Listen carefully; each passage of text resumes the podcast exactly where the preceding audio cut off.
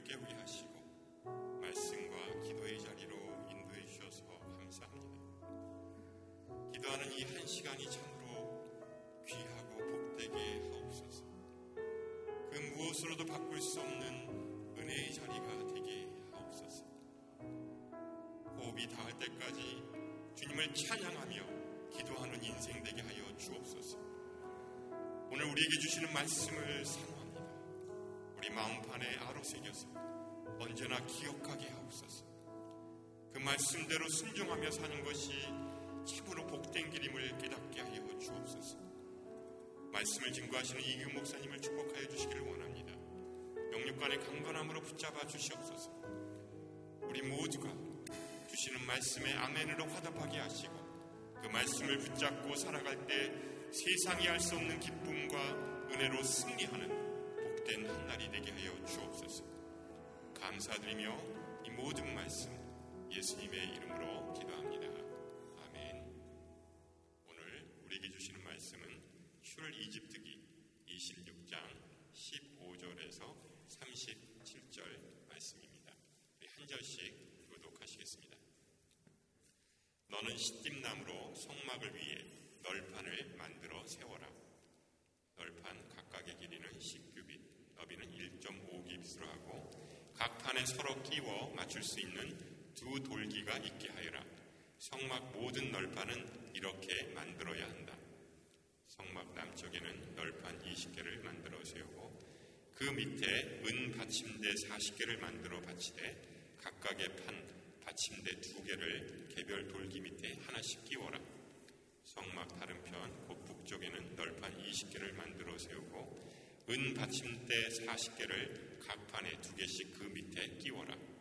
성막 뒤쪽, 곧 서쪽에는 널판 6개를 만들고 성막 양쪽 모퉁이에는 널판 두 개씩을 만들어라.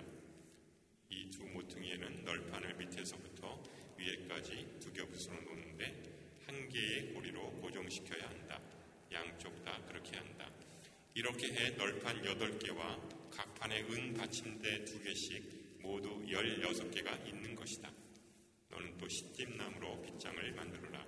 성막의 한쪽 널판에 5개, 또 다른 쪽 널판에 5개, 성막 다른 쪽, 곧 서쪽 널판에 5개를 만들어라.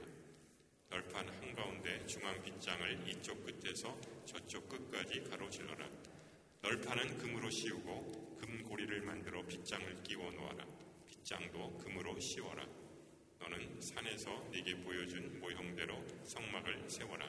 청색실, 자주색실, 홍색실, 고운 배실로 휘장을 만들고 그 위에 정교하게 그룹을 수놓아라. 시딘나무에 금을 씌워 만들고 네 개의 은 받침대를 받쳐 세운 네 기둥에 금 갈고리를 달아 휘장을 매달고 휘장을 갈고리에 걸어 아래로 늘어뜨려라. 그리고 휘장 너머에 증거계를 두어라. 이 휘장은 성소와 지성소를 나누는 것이다. 지성소에 둔 증거궤 위에 속죄 덮개를 놓고 성막 북편 휘장 바깥쪽에는 상을 두고 그 맞은편 남쪽에는 등잔대를 두어라. 성막문에 휘장을 만들어 달되 청색실, 자주색실, 홍색실, 고운배실로 술을 놓아 만들어라. 네, 함께 읽겠습니다. 이 휘장에 금 갈고리를 만들어 달며 금을 씌운 시찐나무로 다섯 기둥을 만들고 그것들을 위해 청동을 부어 받침대 다섯 개를 만들어라. 아멘. 이제 이규 목사님 나오셔서 말씀 증거해 주시겠습니다. 할렐루야. 우리의 기도를 들어주시는 하나님을 찬양합니다. 믿음으로 선포하겠습니다. 능력받는 새벽 기도, 응답받는 새벽 기도, 성령을 체험하는 새벽 기도, 하나님의 음성을 듣는 새벽 기도, 선포한 대로 될지어다. 아멘. 새벽에 기도하는 것이 얼마나 축복인지. 새벽 기도하는 가정은 결코 무너지지 않습니다. 하나님께서 교회도 기도를 통해, 가정도 기도를 통해 견고하게 세워가실 줄로 분명히 믿습니다. 자, 계속해서 성막에 대한 설명을 가지고 하나님의 음성을 우리가 듣고 있습니다. 어제는 성막을 덮는 커버, 뚜껑에 대해서 말씀을 나눴습니다. 자, 오늘은 그 성막의 벽이죠. 그 성소와 지성소를 이루는 그 벽에 대해서 건물로 생각하면 기초가 있고 또 벽이 있고 지붕이 있고 그러지 않습니까? 그런데 이 성막은 일반적인 건물과는 조금 다른 형태로 하나님께서 만들도록 어, 요구하신 것이죠. 그래서 각각이 가지고 있는 영적인 의미, 예수 그리스도를 어떻게 상징하고 있는가, 우리가 그것을 찾는 것이 중요하다고 생각합니다. 자, 오늘 이 그 성막 벽을 세우면서 세 가지를 말씀하셨는데 그 중에 첫 번째가 15절에 기록되어 있습니다. 15절 함께 읽어보겠습니다. 시작. 너는 시딤나무로 성막을 위해 널판을 만들어 세워라. 이 그 커버는 이제 여러 가지 색으로 인해서 또 가죽으로 싶었지만 이제 그 벽은 널판지로 만들어라.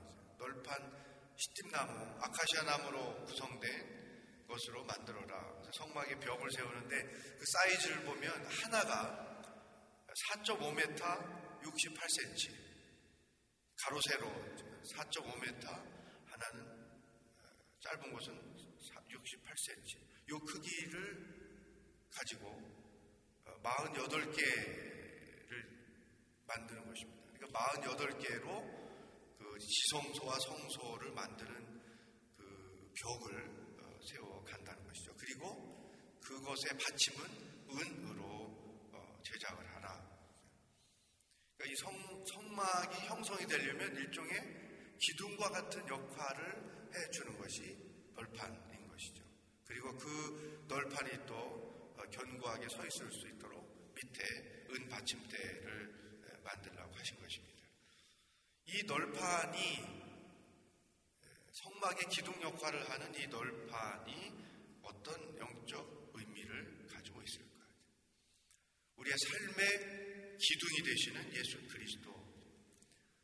우리의 삶이 무너지지 않도록 잡아주시는 예수 그리스도를 의미하는 것입니다. 그렇다면 내 인생이 무너지지 않도록 예수님은 어떻게 잡아주실까? 이게 중요하죠. 예수님 믿습니다. 그런데 그분이 어떻게 내 삶이 무너지지 않도록 견고하도록 잡아주실까? 사도행전 20장 32절에서 그 답을 우리가 찾을 수 있습니다. 사도 바울이 에베소 교회의 장로님들을 초청해서 밀레도에서 마지막 교제를 하면서 이런 권면을 하셨습니다. 사도행전 20장 32절 함께 읽어보도록 하겠습니다. 시작. 이제 내가 여러분을 하나님과 그분의 은혜의 말씀에 맡깁니다. 그 말씀이 여러분을 든든하게 세워 거룩함을 입은 모든 사람들 가운데 기업을 받게 하실 것입니다. 아멘.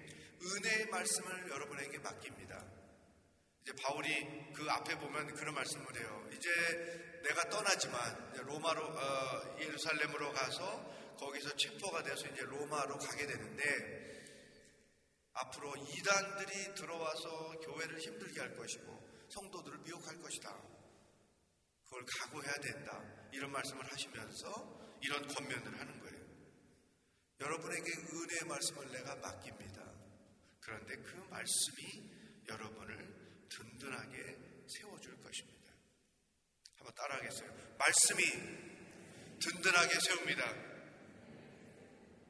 여러분, 우리가 이 말씀을 묵상하고 읽고 공부하는 것은 여러분의 인생을 견고하게 세우는 일종의 작업을 하는 거예요.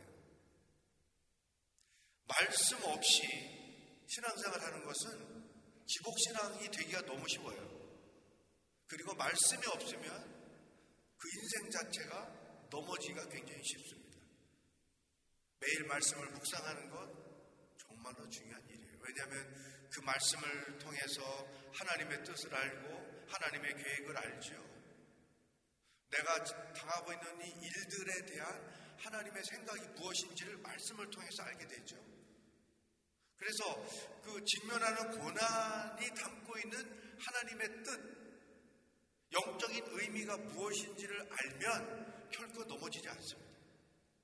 그 뜻을 모르기 때문에 하나님을 원망하고 자기 인생을 저주하고 하나님도 내 편이 아니라고 생각하고 스스로 허물어지는 것이죠. 결국 하나님의 말씀이 우리를 견고하게 잡아주는 것이다. 이게 바로 예수 그리스도. 말씀이 육신이 돼요. 여러분, 기독교는 말씀의 종교입니다. 그렇기 때문에 말씀 무시하고 신앙생활하는 것은 어리석은 거죠.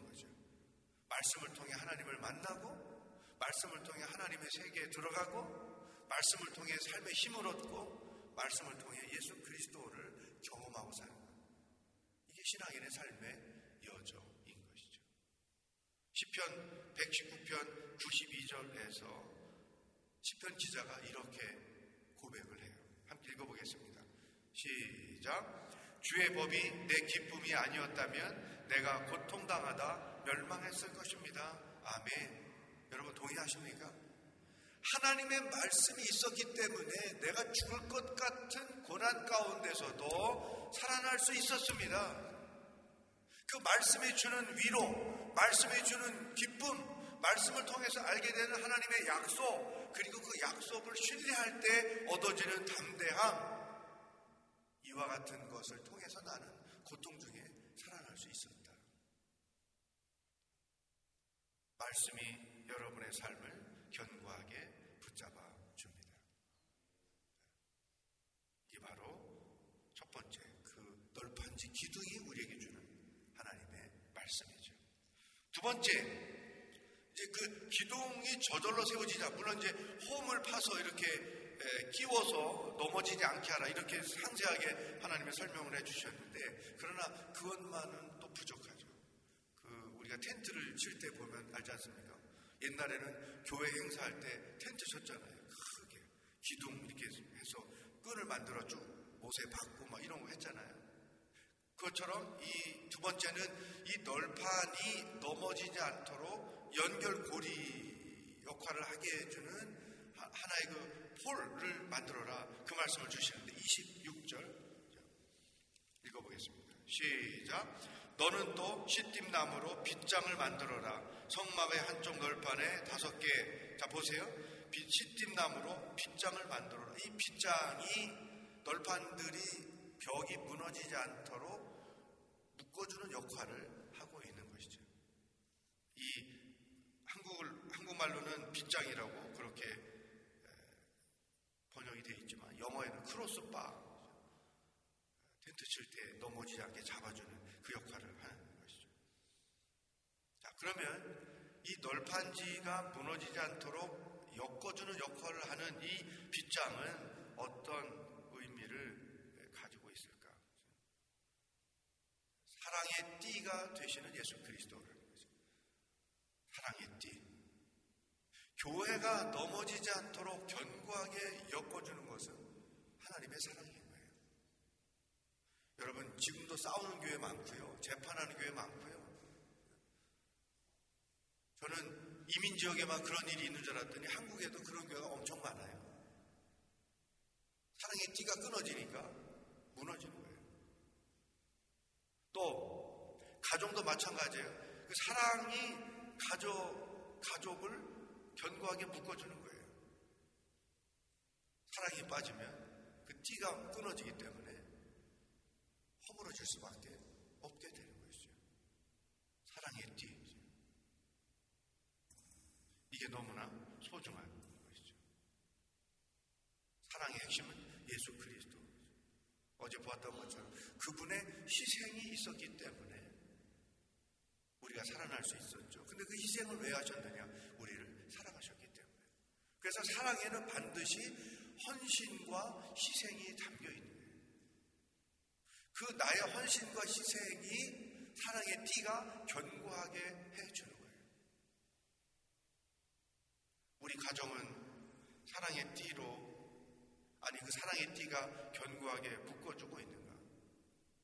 사랑의 띠가 끊어질 정도인가? 한번 생각해 보시죠. 기독교의 최고의 가치는 사랑에 있습니다. 골로새서 3장 14절 이렇게 사도 바울이 골로새 교회 성도들에게 권면했습니다. 읽어보겠어요. 시작. 그리고 이 모든 것 위에 사랑을 더하십시오. 사랑은 온전하게 묶는 띠입니다. 오늘 우리에게 주시는 두 번째 기도 제목이에요. 사랑으로 우리 가정이 견고해지기를 원합니다. 사랑으로 우리 교회가 견고해지기를 원합니다. 여러분, 사랑이라는 것은 말로도 표현되고 행동으로도 보여줘야 돼요. 말로만 사랑한다고 하면서 헌신과 희생이 없으면 사랑의 가치가 떨어지는 거잖아요. 기본적으로 사랑합니다. 여보 사랑해요. 아들아 사랑한다. 뭐 이런 성도들 가족 간의 사랑의 고백이 있는 것은 서로를 신뢰하는 관계에 있게 해주는 거예요. 신뢰가 있어야 서로 믿고 살지 않습니까? 신뢰 못하면 사랑도 없어지는 거예요. 의심하잖아요. 사랑도 없는 거예요. 아내를 의심하고 남편을 의심하고 자녀를 의심해 보세요. 그 집에는 사랑이 없어요. 왜? 신뢰 관계가 없기 때문에. 그러니까 사랑이 어떻게 우리를 묶어주는가? 서로를 신뢰하게 하기 때문에. 속아도 믿어주는 거죠. 자녀들 속아도 믿어주는 거예요. 그러면 언젠가 깨닫게 되죠. 내가 이렇게 거짓말을 하고 엄마 아빠를 속였는데도 나를 믿어주셨구나. 어, 애가 그때 변하는 거죠. 늘 의심하면 거짓말로 하고 하면 신뢰관계가 없어지니까 무너질 수밖에 없는 거죠. 사랑이 신뢰관계를 만들고 그 신뢰가 견고하게 묶어주는 역할을 하는 것이다. 여러분 하나님의 우리를 끝까지 믿어주시잖아요. 하나님 앞에 거짓말 얼마나 많이 합니까? 근데 끝까지 믿어주시잖아요. 이게 사랑인 것이죠. 사랑의 띠가 되신 예수 그리스도. 세 번째, 이제 성소와 지성소를 구분해주는 그 곳은 이 벽을 통해서 하지 않고 커튼을 통해서 휘장이라고 말하죠. 휘장이라 그러는 용어가 좀 어려우니까 그냥 큰 커튼이라고 생각하면 제일 쉽죠. 커튼이 있어요. 그러니까 성소를 들어갈 때도 커튼이 있고 지성소 들어갈 때 커튼이 있고 그리고 내일 나오는 말씀 중에 아예 이 그 성막 뜰을 들어갈 때도 커튼 그러니까 커튼이 세 가지가 있는데 오늘은 지성소와 성소를 구분해 주는 커튼에 대해서 말씀을 하십니다. 31절 읽어보겠습니다. 시작. 청색실, 자주색실, 홍색실, 고운 배실로 휘장을 만들고 그 위에 정교하게 그룹을 수놓아라. 33절. 시작. 휘장을 갈고리에 걸어 아래로 늘어뜨려라. 그리고 휘장 너머에 증거계를 두어라. 이 휘장은 성소와 지성소를 나누는 것이다. 아름다우신 예수 그리스도를 상징하는 것으로 커튼을 만들어서 성소와 지성소를 구분하게 했다는 거죠. 그러므로 이 휘장이 어떤 의미가 있느냐? 이제 이것이 중요한 것이죠. 예수님이 십자가에서 죽으실 때 이 성소와 지성소를 구분하는 휘장이 위에 아래로 갈라졌어요. 그래서 지성소로 들어갈 수 있는 길이 열려졌다는 것이죠.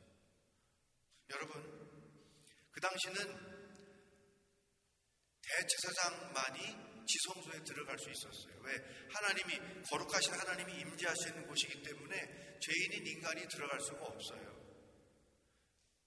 매년 7월 14일 대속죄일에 백성들의 모든 죄를 가지고 하나님께 유일하게 나갔다. 1년에 한 번 나간 거죠. 성소까지는 제사장들이 계속 들어와서 사역을 했지만 지성소는 대사사장 한 명 1년에 한 번만 들어가는 들어가기 전에 대제사장도 하나님 앞에 속죄 제사 드리고 거룩 의식을 하고 들어갔어요. 근데 재미난 것은 그때 대제사장 대제사장의 그 허리에다가 띠를 만들어 가지고 길게 해서 들어갔어요. 만약에 대제사장이 속죄 제사를 온전히 드리지 못해서 죄 때문에 그 자리에서 즉사를 하면 그 시신을 끌어내야 되잖아요. 근데 그 시신을 끌어낸다고 아무나 들어갔다가 또 다 죽으니까 만약에 그런 불상사가 생기면 그 끈을 가지고 끌어내는 거죠. 그, 정, 그 정도로 거룩하고 거룩한 것이 지성소란 말이죠. 그런데 예수님이 십자가에서 우리의 죄를 대속하심으로 인하여 그 휘장이 갈라졌다는 것은 이제는 누구나 예수 그리스도를 믿으면 지성소에 들어갈 수 있다. 하나님을 만날 수 있다. 하나님께로 나아갈 수 있다. 그런 의미를 담고 있는 것이죠. 그래서 여기에서 우리는 어떤 예수님을 만날 수 있는가? 우리 삶의 최고의 가치가 되시는 예수 그리스도. 왜 그럴까요? 요한복음 14장 6절 말씀. 예수님이 이렇게 말씀하셨습니다. 읽겠습니다. 시작. 예수께서 도마에게 말씀하셨습니다. 나는 길이요 진리요 생명이니 나를 통하지 않고는 아버지께로 올 사람이 없다.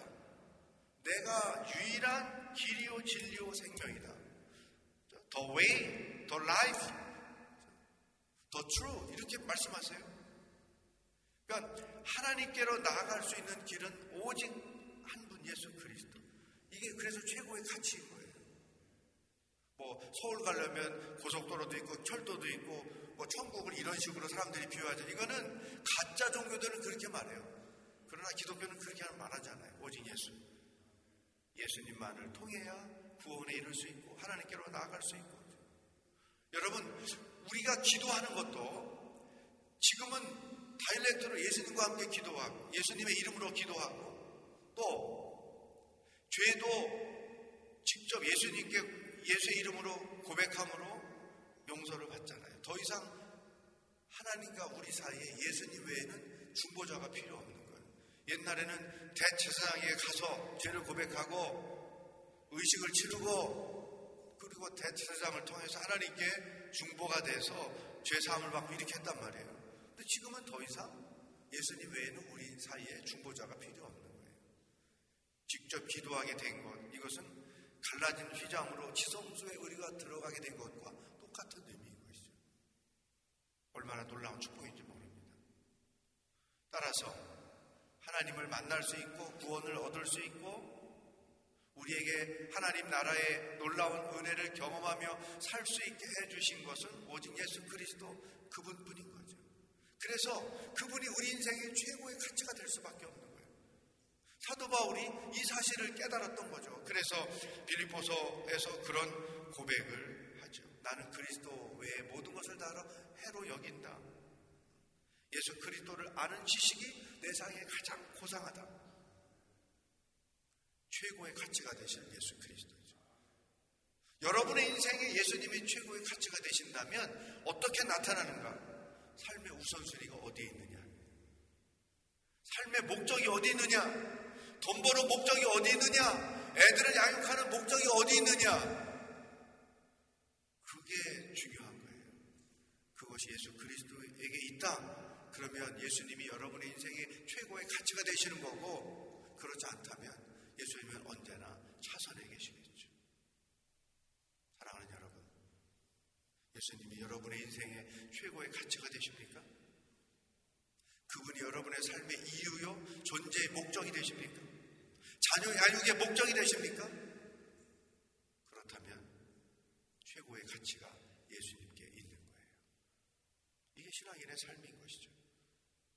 주신 말씀, 내 삶을 든든하게 세워주시는 예수 그리스도. 그분의 말씀, 우리 가정이 사랑의 띠가 되어주시는 예수 그리스도. 우리 인생의 최고의 가치가 되시는 예수 그리스도. 이 세 가지를 기도 제목으로 삼고 다 같이 기도하며 하나님께로 나아가도록 하겠습니다. 기도하겠습니다. 하나님 아버지, 오늘도 우리들에게 말씀해 주시니 감사합니다. 어떻게 살아야 하는지, 무엇을 기도해야 되는지 우리들에게 말씀해 주시니 감사합니다. 오, 살아계신 하나님 아버지, 하나님만이 사랑의 능력이 되시고, 사랑의 띠가 되시고, 또한 삶의 이유가 되시고, 우리의 삶이 무너지지 않도록 견고하게 세워주시는 기초가 예수님만이 예수님의 말씀만이 나를 살리고 내 삶을 살리고 우리를 건강하게 세워 가시는 줄로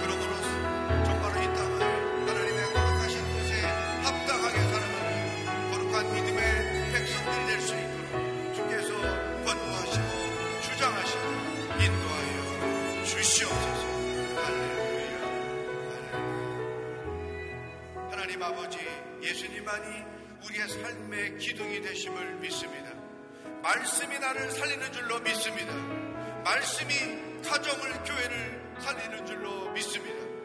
말씀을 묵상하고 말씀을 읽고 말씀을 공부하는 일을 결코 게을리하지 않게 하여 주시옵소서. 예수님만이 우리 가정을 교회를 묶어주는 사랑의 띠가 됨을 믿습니다. 사랑의 띠가 끊어져 고통당하는 가정, 어려운 가정, 어려운 교회들이 너무나 많습니다. 주여 그 사랑을 회복케 하여 주옵소서. 헌신과 희생이 담겨 있는 사랑의 띠가 각 가정을 견고하게 묶어지게 하여 주시옵소서. 예수님만이 인생의 최고의 가치가 되심을 믿습니다. 예수님만이 삶의 이유요 존재의 목적이 됨을 믿습니다. 오 살아계신 하나님 아버지,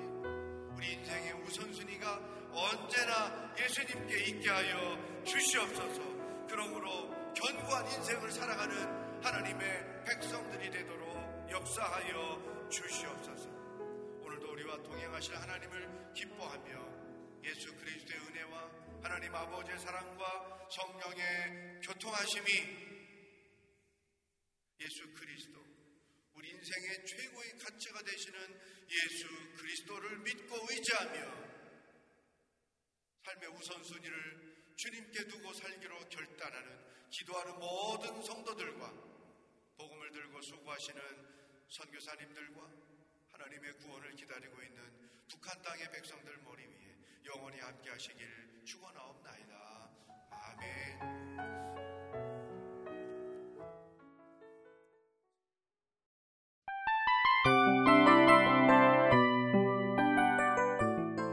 이 프로그램은 청취자 여러분의 소중한 후원으로 제작됩니다.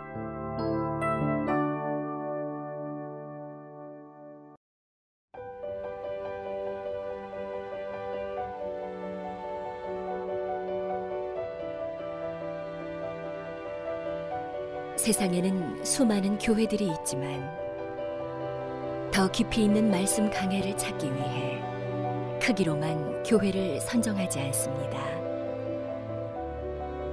보다 좋은 영적 콘텐츠를 더 많이 나누기 위해 방송비를 받지 않습니다. 1년 365일 복음만 전하고 싶어서 우리는 광고를 하지 않습니다. 온누리의 복음을 땅끝까지 CGN TV와 함께 땅끝 성교사가 되주세요.